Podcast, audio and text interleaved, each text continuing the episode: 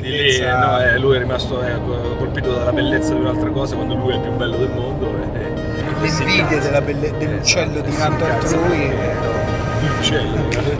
No, mi sento che stava lì che ammirava l'uccello di Nando.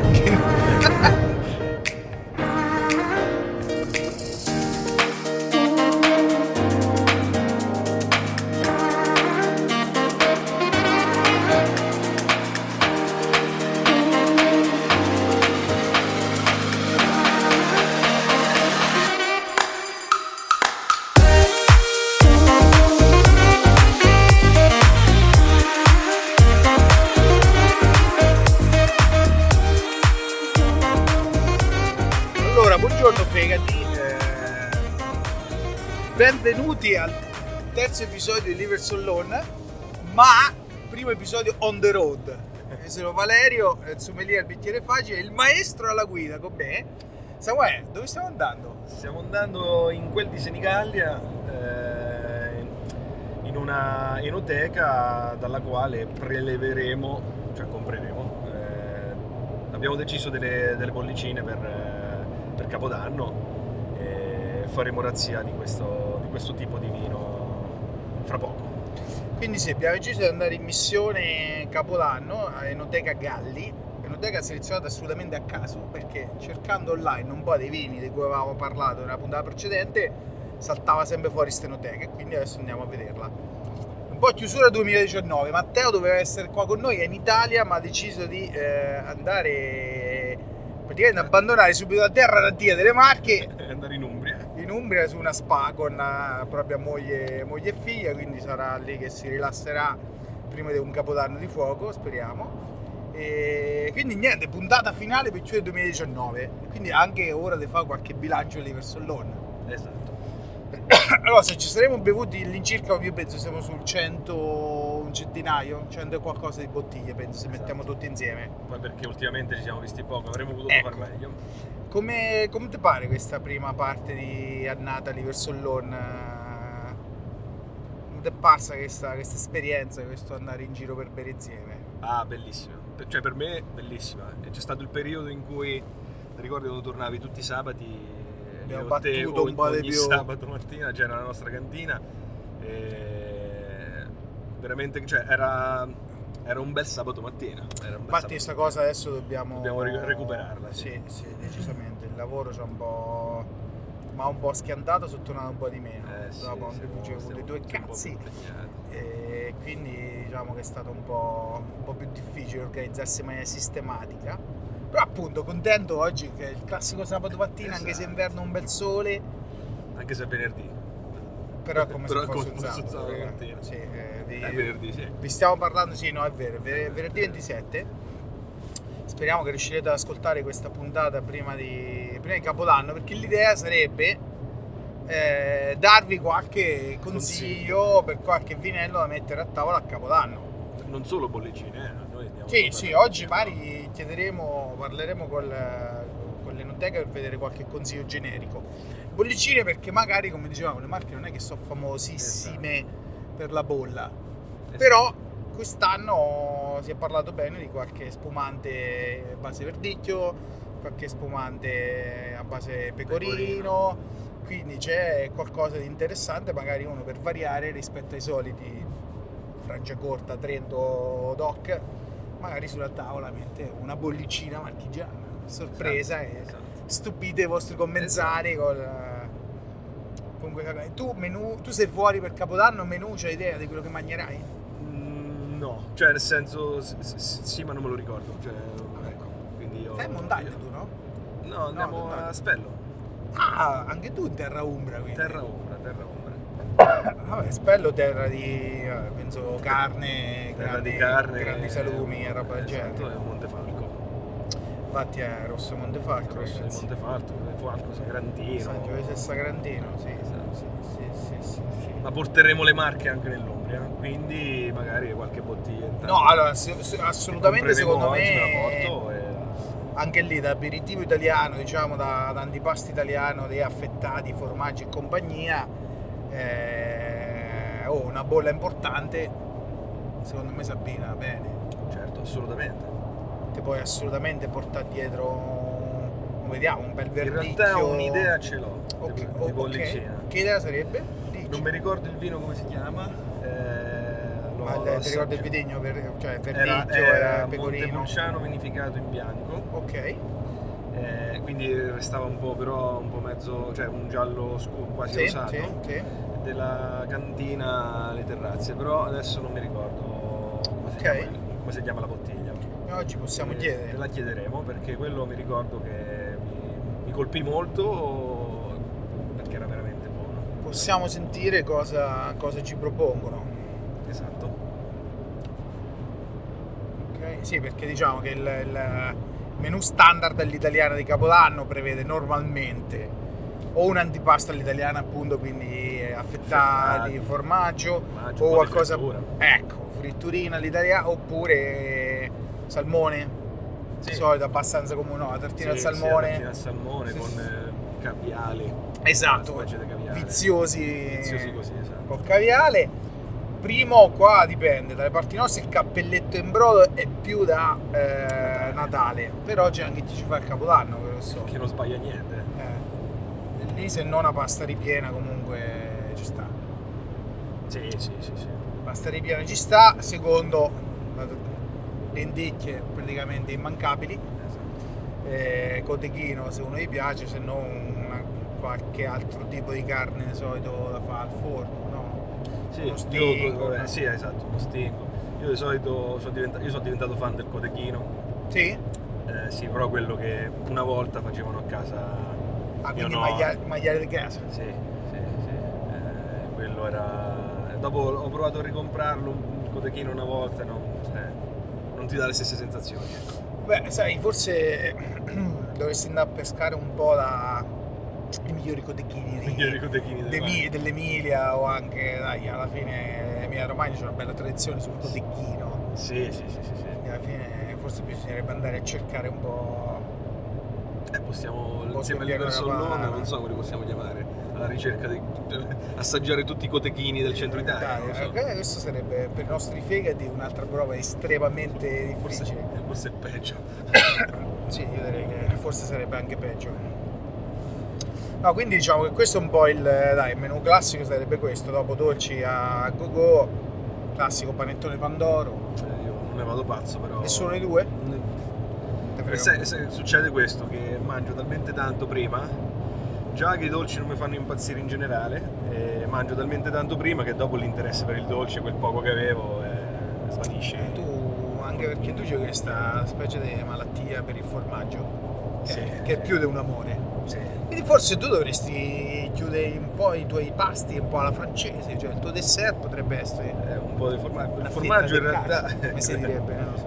In realtà non, non manca mai sulla tavola quando, cioè, quando ci ritroviamo a casa eh, per i cenoni, per le cene, per quals- qualsiasi cosa, insomma, il formaggio non manca mai. Mm. qualsiasi tipo di formaggio. Una volta c'era formaggio di nonna, purtroppo adesso le pecore non ce l'hanno più, eh, però quello era eh, come la classica cosa fatta a casa, sarà che uno ci è affezionato, non lo so, però eh, sembra tanto buona. ecco. Ma tu sei uno di questi, tipo che ne so, Fabiana, mia moglie, eh, c'ha, c'ha sempre avuto l'olio di casa, no?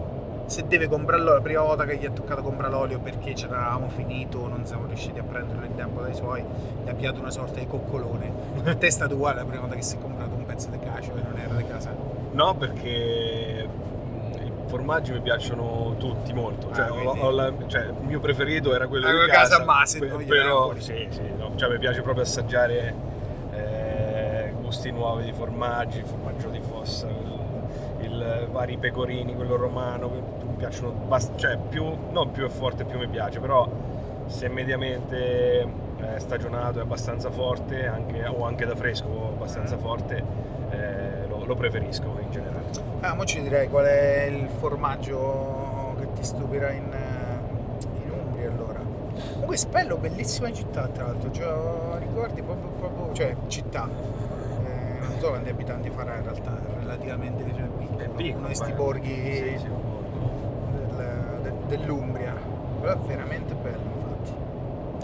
Ma non, non- boh, forse ci sono stato una volta, ma non, non- non mi ricordo. Credo allora a sto punto deve esserci stato mai. Ah, ok. Quindi per te sarà anche una scoperta. Sì, sì.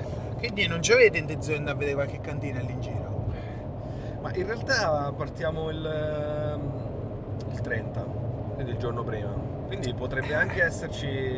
Adesso propongo agli altri, quelli che- parto quel giorno. Mm?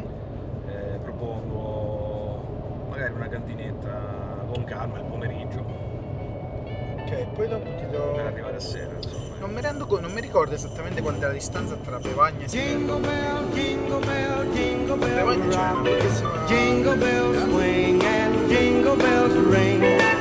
I Liver Solon torneranno dopo un breve stacco musicale. Cogliamo l'occasione per augurarvi un felice Natale e un grandissimo e alcolicissimo 2020. Auguri! Jingle bell time jingle bell time. Dancing and prancing in Jingle Bell Square. In the frosty air.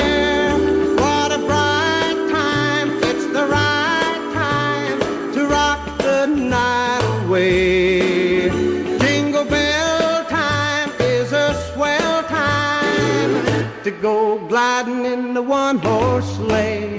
Giddy up, jingle horse, pick up your feet. Jingle around the clock. Mix and a mingle in the jingling feet. That's the jingle bell rock. Jingle bell, jingle bell, jingle bell.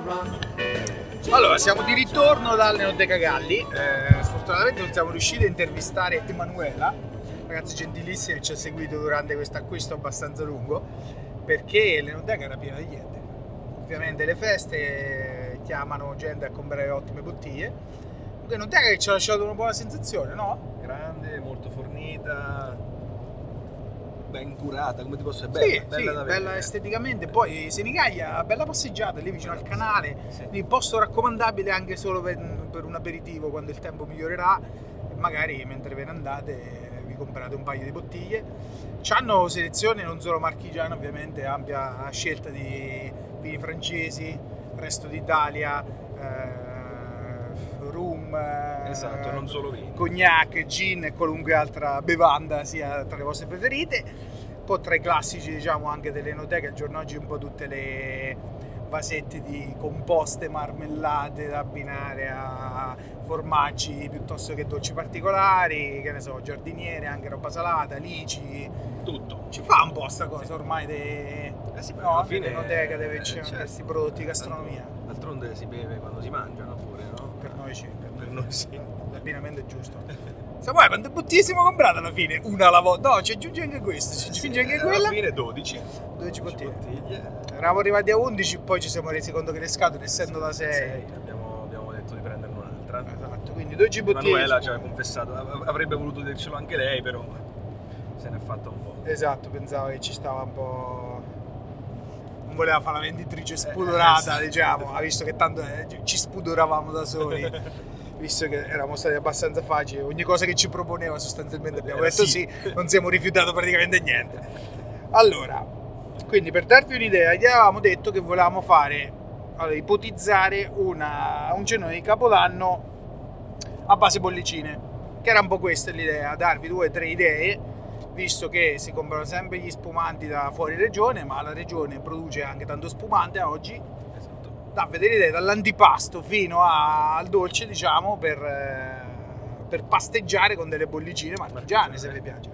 Allora, per l'antipasto partiamo con un'idea, ci ha dato questo... Allora, abbiamo preso una passerina spumante di San Giovanni, quindi passerina questa metodo Charmat, Charmat. fatta in autoclave. Ha detto la particolarità è che passa 12 mesi in autoclave questa, quindi una- un procedimento abbastanza lungo. Quindi ci aspettiamo una passerina fresca, ma con dei, eh, diciamo, dei profumi interessanti. Allora, passerina spumantizzata metodo Charmat è un classico anche nelle nostre zone. sì Noi abbiamo ormai lo fanno tutti praticamente Eh, noi per esempio cent'anni abbiamo bevuta più di una volta, che altro ti viene in mente? Eh, Montelparo sembra che ce l'avessero Eh, possibile. che mi ricordo Che ne so, so che abbiamo adesso l'ultima cantina che abbiamo fatto è di Ruscio, ci abbiamo ancora la loro pastina spumantizzata. Eh, però ecco, in zona da noi è- una delle spumantizzazioni più comuni. Sì, sì, sì, viene sì. fuori sostanzi- cioè per capirci facile, un'alternativa al prosecchino. Invece magari di un prosecco semplice classico, una passerina Passerina spumantizzata per un aperitivo prima ancora del vostro antipasto, il vostro aperitivino, noi pensavamo di stapparci questa. Poi abbiamo preso un paio di rosé, allora un metodo classico di Garofoli Sì. e un La Oz di Umani Ronchi. Umani Ronchi, sì. Che è una Questi- cantina qui di Ancona, dove stiamo passando adesso. Ecco, allora questi ce l'ha dati un po', sono base sangiovese se abbiamo capito male tutti e No, due. pare di aver capito. No. Possibile Montepulciano? Possibile Montepulciano, No, no, forse, non forse so. hai ragione Ve tu. lo diremo. Forse hai ragione tu. adesso le bottiglie stanno dentro noi. Ah, il rosé spumantizzato secondo me fa sempre una porca figura. Sì. Cioè, è bello da vedere al bicchiere. Per, soprattutto una giornata di festa, vedete che il colore rosato. Questi hanno un po' una tenuta un po' più ramata, è sembrata. vero. Però secondo me in una tavola imbandita, addobbata a festa, Fa la sua porca figura. Sì, sì, secondo me anche che ne so, se ci avete qualcuno che non beve parecchio o beve raramente, secondo me quando lo vede è sempre un, un- quel tipo di sfumantino, quella Che bollicina. attrae l'occhio, Sì. diciamo, e siamo sicuri, cioè dovremo assaggiarli, ma siamo sicuri che sono Dovrebbe essere un. Esatto, en- entrambi bu- buoni prodotti.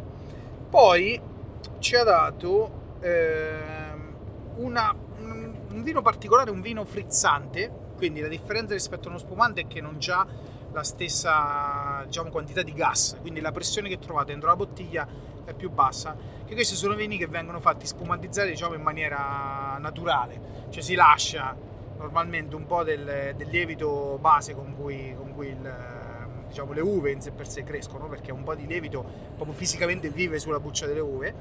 E, e viene fatto spumantizzare in automatico in bottiglia senza stare troppo onestamente a fare caso alla pressione che viene sviluppata. Quello che viene fuori è un vino con poca con una bolla però un po' più leggera, un po' l'idea del vino che si rifermentava per sbaglio, tra virgolette, nelle. Frizzantino. Eh, l'idea è quella. Uno interessante che ci ha dato è Becce, col di corte, è in realtà eh, base lacrima, detto Sì, rosso. Sì, esatto. Procedimento un po' particolare, hanno detto che mettono a congelare sostanzialmente il mosto Dell'anno prima. dell'anno Cioè, prima. cioè, mettono il congelaremo poi l'anno dopo quando, eh, quando vendemmiano, al- sembra aver capito all'interno del nuovo mosto mi rimettono questo Buono. mosto congelato. Esatto, rimettono un mosto nuovo insieme al mosto congelato, un- lasciano partire questa fermentazione. La bottiglia è una bottiglia trasparente. Questi vini frizzantini immaginatevi sempre tappati normalmente con il tappo a corona. Cioè, vedete la differenza? Normalmente hanno lo stesso tappo della birra, diciamo per intenderci, o con un zucchero normale, proprio perché la pressione non è così alta da richiedere la, la- la capsula con la, la gabbietta, diciamo, dello, dello spumante classico. Questo ce l'ha dato un po' come un'idea, magari per un antipastino, partiamo dall'antipastino a stile marchigiano, Esatto. quello di cui parlavamo prima, formaggi, un po' di ciavuscolo, una lonzetta. Simile, abbiamo fatto, già fatto un po', abbiamo fatto un po' raffronto con l'ambrusco emiliano, magari, che è un, eh, anche lì un vino frizzante, non è uno spumante, non è la sua versione più classica. Quindi un po' frizzantino, magari non secchissimo, essendo magari da base rossa c'è sempre un po' meno Eh, è un- magari un pelino più dolce come uno si aspetterebbe, anche se secco comunque. E magari essendo rosso, comunque rosso, questo proprio era Questo un colore rosso, rosso, rosso, intenso sì. perché la lacrima comunque c'ha un colore bello scuro, più adatto magari per, le- per gli affettati e, e cose del genere. Quindi diciamo che aperitivo antipasto noi consideriamo sempre un po' questi, prendete una passerina metodo Sharma classico fresca o magari come detto per l'antipastino un rosé base Montepulciano base Sangiovese se lo trovate, vinificato in rosso, quindi veramente rosé o magari anche in bianco. Samuele, tu ti ricordavi, avevi detto questo... Eh, ne avevo parlato quando venivamo in su e mi ricordavo di questo vino delle, delle terrazze, ma eh, rosato, quindi eh, da Montepulciano, eh, però fatto con nome Montepulciano, però non, non ce l'avevano, e quindi niente. Quindi abbiamo avuto, come detto, Sono riuscito più a ricordare. ripiegare sul, sulla Oz come, come, come rosato. Poi passiamo a un paio di nomi che avevamo citato anche nella, nella puntata precedente, cioè Garofoli e Colonnara. E, allora, di Colonnara abbiamo preso il Lubaldo Rosi. Lubaldo Rosi a quanto pare è una bottiglia, un'istituzione Sì. dello spumante marchigiano, eh, base verdicchio, ehm, è un millesimo questo, quindi 2013 ci hanno dato Sì, la bottiglia. sì. Ha detto che è appena uscita, diciamo, fino a un mese fa eh, commercializziamo nel 2012. Allora, il millesimato sugli spumanti, che cosa significa così? Fa dei fighi durante la cena di Natale. Allora, è cena di Capodanno a questo punto. Allora, lo spumante normalmente non viene mai fatto come gli altri vini usando solo le uve dell'anno, diciamo, di produzione. Ehm, cioè, voi comprate adesso il vino, un rosso qualunque, un bianco qualunque, quest'anno, eh, fra 3-4 mesi, usciranno tutte le bottiglie fatte con le uve e la vendemmia del 2019. Tutto il vino che trovate dentro la bottiglia è tutto 2019, quindi è solo quello che è venuto dall'ultima vendemmia. Con gli spumanti questa cosa non si fa. La cosa comune degli- spumanti è tenere sempre da parte un vino base, si dice, quindi del vino degli anni precedenti. Eh, questo perché si fa normalmente? Si fa uno per cercare di mantenere una certa, come dire, costanza di gusto negli anni. Diciamo, negli spumanti di solito, siccome anche si bevono un po' meno spesso, la sorpresa si accetta un po', un po' po' più mal, esatto, un po' più malmole- malvolentieri. Il processo è un po' più lungo, quindi ci sono anche più cose che possono andare storte, quindi è meglio partire già con una base un po' più solida, diciamo. In più, lo spumante noi ci aspettiamo sempre che abbia un gusto fresco, cioè ci abbia acidità, che sia capace di darci un senso di freschezza in bocca. Non tutte le annate sono uguali. Quando magari c'è tanto sole, eh, piove meno, c'è poca acqua, il rischio è che magari ci siano delle annate eh, proprio per, per temperatura che diano vita a uve particolarmente zuccherine. Eh, se c'è tanto zucchero poi si fa fatica a trovare, cioè la freschezza. Boom. A questo punto si tiene sempre da parte un vino, un vino di riserva e si aggiunge in varie percentuali durante gli anni. Quindi, se un anno magari è buono per lo spumante, si tiene da parte più di quel vino base che poi si userà negli anni in cui magari è più difficile fare lo spumante. Quando quindi su uno spumante voi leggete una data invece un anno, significa che magari quell'annata è stata così positiva ehm, per lo spumante, quindi per le uve da usare per lo spumante, che si usa solo vino di quell'annata. Ma questo non è lo standard, lo vedete anche perché normalmente il prezzo delle bottiglie millesimate sono più alte rispetto agli altri, perché normalmente significa che quell'annata ci si aspetta che sia meglio del mix che normalmente trovate magari su una certa bottiglia o su una certa etichetta. Quindi questo è un ehm, questo Uba- Ubaldo Rosi in quest'anno è un 2013 abbiamo detto è una, un millesimo. Ubaldo Rosi quando hanno detto Colonnara è diciamo la cantina che ha cominciato da quello che ci dicono è la più antica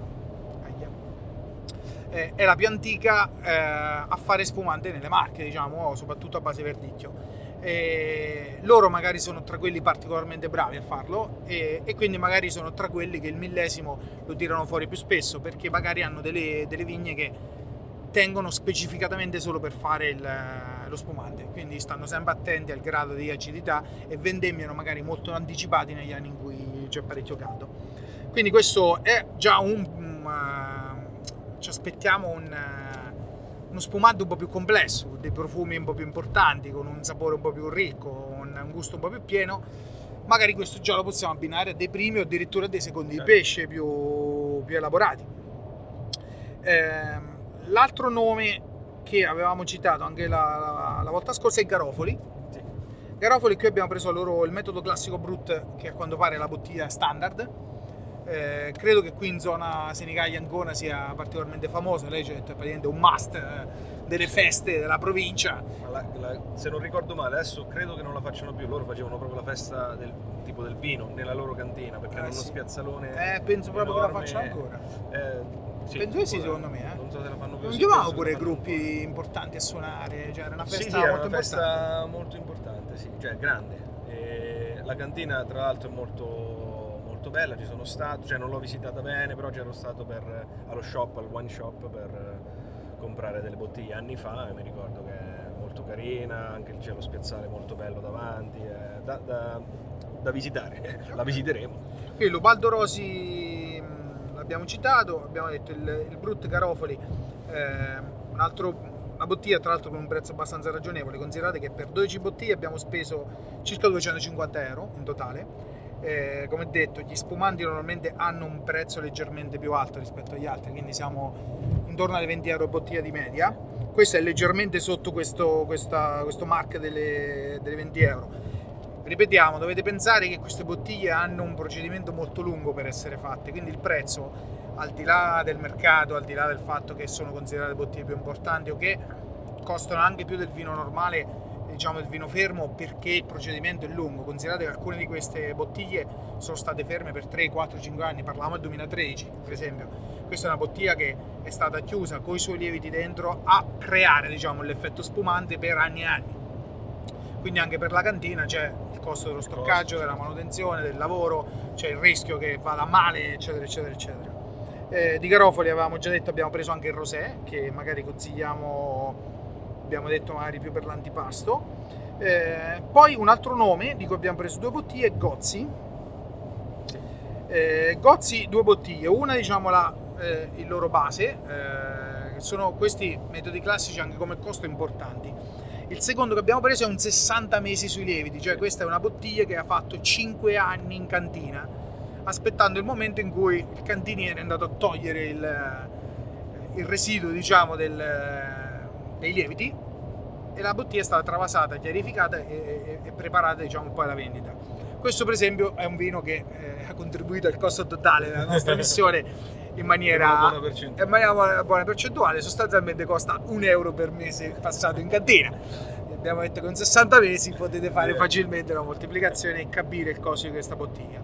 Questa a questo punto ovviamente è una bottiglia di, di una certa importanza, non solo economica, ma anche per, per la, diciamo, per l'attesa, che quindi dovrebbe darci uno spumante importante, cioè nell'ottica di chi lo fa eh, una bottiglia con questo costo va a rivaleggiare diciamo, con lo champagne francese che è il più famoso spumante del mondo. Quindi questa è una bottiglia da aprire sicuramente sul vostro secondo, sul, cioè nel momento clou della importanti. cena, eh, in cui volete anche fare bella figura col, col, col- diciamo. E quindi questa diciamo è la, è la bottiglia sicuramente magari clou che, che, eh, siamo andati a prendere. Andiamo a prendere. Gozzi, lei ce ne ha parlato bene come spumantizzatore, ha detto che fanno tutto loro in cantina, quindi anche una bella visita ci ha consigliato per la cantina, non mancheremo perché Tanto Eh. dobbiamo farlo. Esatto, sono tutte cantine che non abbiamo ancora, ancora visitato. Eh, l'ultimo nome che mi pare di vedere nella nostra lista, poi potete vedere in realtà tutte le bottiglie anche su, su Instagram se volete, posteremo tutto, è Peruzzi. Peruzzi Ah, ha due bottiglie, ehm, una da uve aromatiche, non ben specificato, Esatto. vedremo se si tratta di è secco comunque ok? Eh, perché le uve aromatiche magari uno Può pe- pensare- eh, pensa al moscato sia- all'asti esatto, per bravo. esempio. Quindi ha, ha un qualcosa di dolce. Questo invece è- un secco magari malvasia. La malvasia è un vitigno che comunque nelle Marche ha una sua storia. Sì, sì. Viene Per- usato per i blend. Esatto, esatto, per, per migliorare un po' la parte aromatica. L'altro invece è un verdicchio. Sì. Verdicchio dosaggio zero. ehm, anche qui penso che dovremmo fare, secondo me, una puntata sugli spumanti per spiegarvi tutto quello che leggete sulle etichette di spumanti, perché non è facilissimo, secondo me. Cioè, eh, brut, extra brut, dry, Eh, extra extra, dry, eh, quindi eh, demisec, eh, dolce, tutti i termini che in realtà hanno un valore non arbitrario ma normativo, cioè c'è una legge che spiega esattamente cosa significano. Eh, il dosaggio zero significa questo, sostanzialmente che una volta finita la prima parte, cioè quando si va a, a- preparare la bottiglia per la, per la fermentazione, eh, normalmente per dar da mangiare ai lieviti che stanno in bottiglia, perché il modo in cui i lieviti generano gas, diciamo, la CO2, le bollicine, è che i lieviti che vivono dentro la bottiglia mangiano lo zucchero che trovano dentro, dentro al vino, diciamo, al vino base che è stato messo dentro, mangiandolo producono CO2, quindi le bollicine e l'alcol. Quindi il vino base ovviamente che, che viene messo dentro le bottiglie ha una gradazione alcolica molto più bassa di quella che poi voi consumate sulla bottiglia finale. Quindi normalmente questi spumanti arrivano 11-12 gradi, 12,5, questo è un po' il range, no? Eh, I dolci spesso stanno più bassi. Ehm, e diciamo che per aiutare i lieviti a partire è ammesso nel, eh, in tutti gli spumanti l'aggiunta di zucchero. E sono gli unici vini in Italia che per legge eh, hanno il permesso di aggiungere zucchero, cosa che altrimenti è vietata in tutto il resto della produzione di, di vini italiani, che considerate che la legislazione non è uguale ovunque, sono paesi esteri, soprattutto paesi freddi, in cui l'aggiunta di zucchero è ammessa per legge, proprio perché noi non abbiamo problemi in Italia col sole sviluppare uve dolci quindi avere il grado zuccherino da trasformare in alcol. Mentre nel resto d'Europa in alcuni posti non è così, non è così banale. Pensate alla Germania, eh, penso anche in zone eh, montane dell'Austria, eccetera, eccetera. Il sole ce n'è poco, è molto spesso freddo e lo zucchero aiuta. Inoltre loro hanno proprio un gusto ad avere vini magari un pelo più abboccati, noi Certo. normalmente non siamo grossi fan. Dosaggio zero quindi significa eh, che questo zucchero non è stato aggiunto, quindi si è lasciato che la bottiglia lavorasse solo sullo zucchero che c'era nelle, nelle uve originarie. Questa cosa in Italia è sempre più eh, comune, perché c'è proprio una, in un certo senso una voglia di vini sempre più naturali possibile. Quindi ormai qualunque aggiunta è vista un po' male dal consumatore e più cresce la, la consapevolezza e meno piace sapere che I vecchi direbbero è artefatto. ah, esatto, il vino artefatto piace sempre di meno. Quindi dove si può c'è, c'è una- un filone sempre più forte diciamo, a minimizzare le- le- l'intervento in cantina. Sugli spumanti il dosaggio zero è sicuramente una delle versioni che ormai va, va- va per la maggiore. Eh, un altro termine che potete usare, che, che potete trovare sulle bottiglie, che è equivalente il francese padosé. Troverete le bottiglie, quindi o scritto in italiano dosaggio zero o padosé in francese, anche su spumanti italiani viene usata a volte questa dicitura. Questo significa semplicemente appunto che lo zucchero non è stato, non è stato aggiunto per, per aiutare la fermentazione. Eh, da lì poi ci avete tutta la scala, quindi l'extra brut che è il successivo, il brut che quindi sono più secchi e via via meno secchi però comparati al, al padosé, quindi il padosé diciamo che in teoria è il più secco in assoluto in termini di zucchero aggiunto. Poi c'è l'extra brut, il brut, l'extra dry e il dry. Eh, quindi a seconda anche de- del tipo di, di commensali che avete, per esempio io per esperienza, che ne so, mia moglie non ama i vini troppo secchi, a volte per lei un padosé o un extra brut sono troppo, troppo secchi, quindi un'acidità troppo intensa che non a tutti piace. Se siete incerti, spesso un brut, appunto, che è magari anche lo spumante che trovate più comunemente, o a volte anche un extra dry che è leggermente più abboccato, quindi sentite un po' più di zucchero in bocca, può andare incontro magari a volte a- al gusto di, di più persone. Proprio dipende un po' ognuno di voi qual è, qual è il suo gusto. Però quindi ecco, in generale questa è un po' l'idea che vediamo. Per, per l'aperitivo prima della cena, una passerina eh, anche metodo Charmat, quindi sono vini che trovate anche a prezzi più ragionevoli, più semplici, eh, freschi, mentre ancora si chiacchiera prima di mettersi a tavola.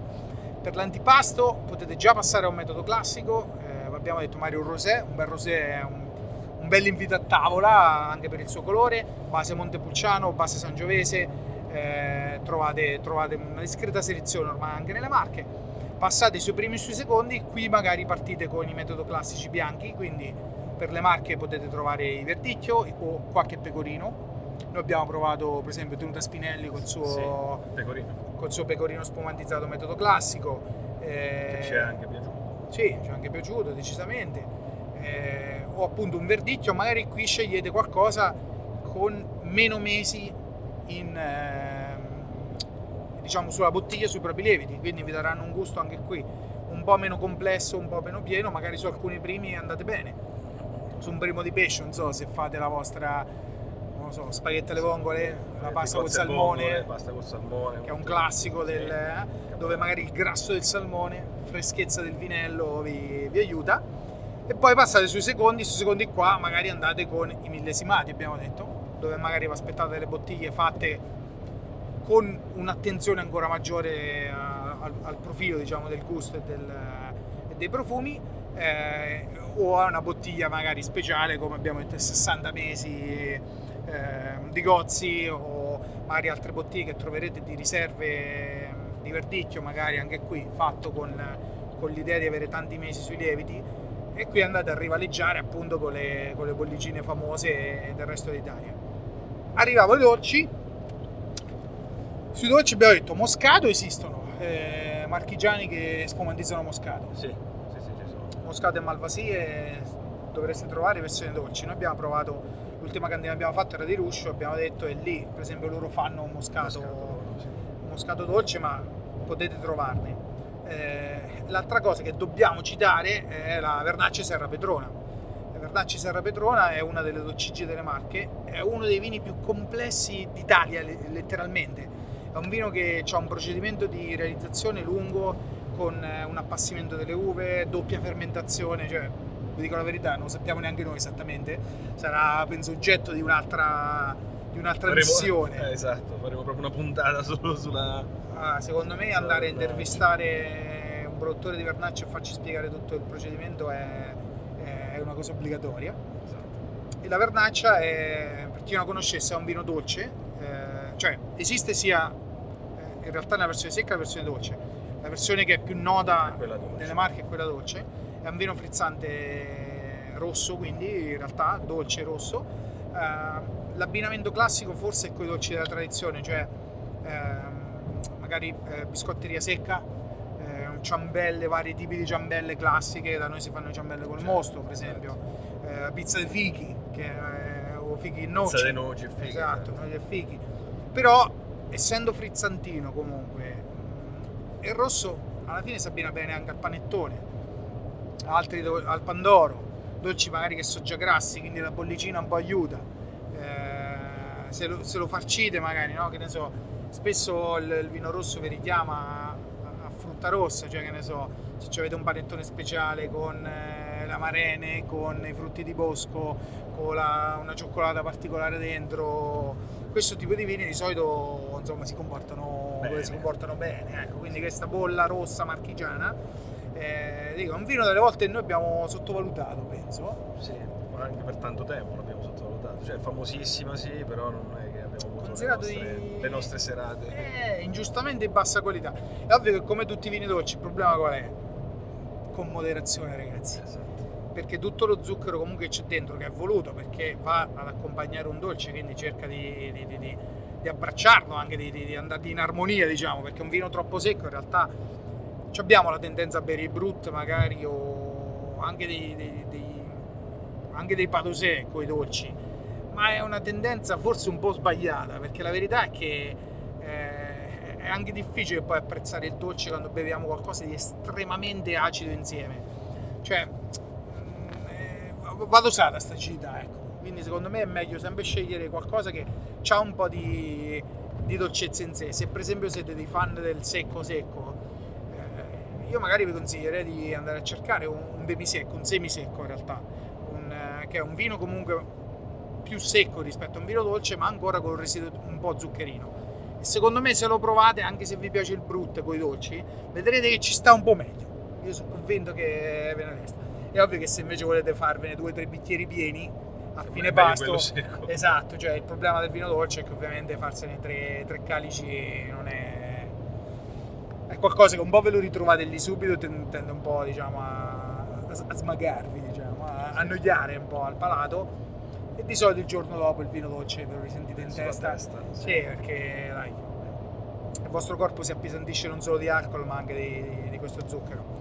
Eh, con questo direi che il menù un po' di, di Capodanno un po' abbiamo, L'abbiamo fatto. fatto, sì, sì. Abbiamo fatto. Ho Noi... cercato di dare consigli alla nostra portata. Esatto, però secondo me questo un po' vi dà, vi dà un'idea anche quando andate a cercare le bottiglie di quello Scusate, che io dovete... intanto valuto le code, eh, ragazzi. Siamo in autostrada, sto cercando di valutare dove uscire. Ecco, perché qui siamo vicini a Civitanova, ma eh, Ma dopo Porto Sant'Elpidio, Ci- dichiarati due chilometri di coda. ci, prospe- ci si prospetta coda, quindi... Quindi non so se uscire a Porto Sant'Elpidio fare la nazionale. Allora... Vabbè, comunque dicevamo. Sì ragazzi, penso che i consigli ve li abbiamo dati. Eh, questa sarà appunto la nostra prima puntata on the road, la metteremo fuori tentativo di darvi questi consigli per, eh, per il cenone, così che lunedì, che è il 30, giusto? 28, 29, zero, no, sì? Sì, sì. Lunedì il 30 se riusciamo a far uscire la puntata domenica, almeno lunedì andate in enoteca, vi abbiamo dato qualche dritta eh, su come andare a, a comprare il vino per il cenone e poi dopo magari registreremo qualcosa la sera di Capodanno. Visto che ci sarà Matteo, anche se Samuele sta a spello, magari ci manderà qualche messaggio vocale da integrare all'interno della prossima puntata.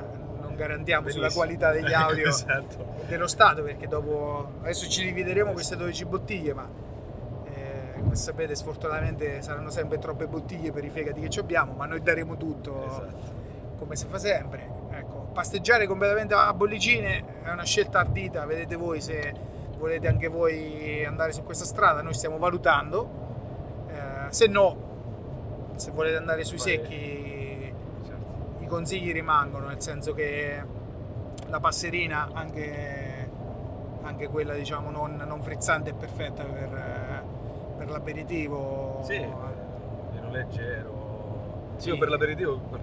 cioè, prendo sempre pecorino in realtà. Ah, secondo me il pecorino va benissimo. E lì Cioè, mi pe- piace un po' di più Ah, il vino. ok, sì, ok. Come il vino cioè, tra passerina e pecorino. Preferisco il pecorino. ecco. Io direi passerina per l'aperitivino, prima ancora che vi sedete, come detto, io il pecorino lo, apparecchierei in quel caso col, con l'antipasto, magari un po' più Eh, corposo, già, un po' sì. più alcolico, vi dà già una, vi indirizza la serata già nella direzione giusta. E poi abbiamo detto, noi abbiamo nell'ultima puntata abbiamo detto di avere un, un- un buco sul verdicchio, però nell'ultima puntata vi abbiamo dato dei nomi di ottimi verdicchio e il verdicchio, soprattutto nelle sue versioni più, più importanti, quindi le riserve, sicuramente potrebbe essere il vostro bianco da fine, da fine nel senso dalla parte centrale del vostro pasto. Esatto. Quindi, per, quindi partite passerina pecorino, pasto. passerina pecorino, verdicchio, magari versioni più semplici se volete farci il primo l'antipasto e poi la riserva, La riserva per, dopo, sì. sui rossi, vedete voi se avete una cena base carne. L'antipastino potremmo riproporre in quel caso il rosé, Sì, il rosé no? spumante Certo, comunque, certo, anche certo. se volete poi passare al secco. Eh, poi sul rosso dipende un po' quello che ci avete. Eh, in Montepulciano, visto che adesso siamo stati qua in, eh, diciamo in provincia d'Ancona, rosso conero Rosso decisamente per, i, per i secondi, eh, base Montepulciano è bello importante. Magari invece per, eh, per un primo, un, un rosso piceno, magari una versione un po' più leggera, eh, magari non, eh, non il superiore, magari una, Esatto. una versione base per, per un primo, easy, ecco. eh, per poi passare o alla riserva se volete rimanere lì, o, o magari ecco, un ovaggio diverso come qua, un, un Montepulciano puro per eh, rosso conero. Oppure abbiamo già provato un sacco di versioni anche di, che ne so, vitigni internazionali, ormai sanno anche parecchie cantine che vi propongono Merlot, Cabernet, in varie versioni. Possiamo citare le Senate, il nostro amico Giulio che, Altidone. eh, che il suo cacinello ci ha regalato grosse gioie.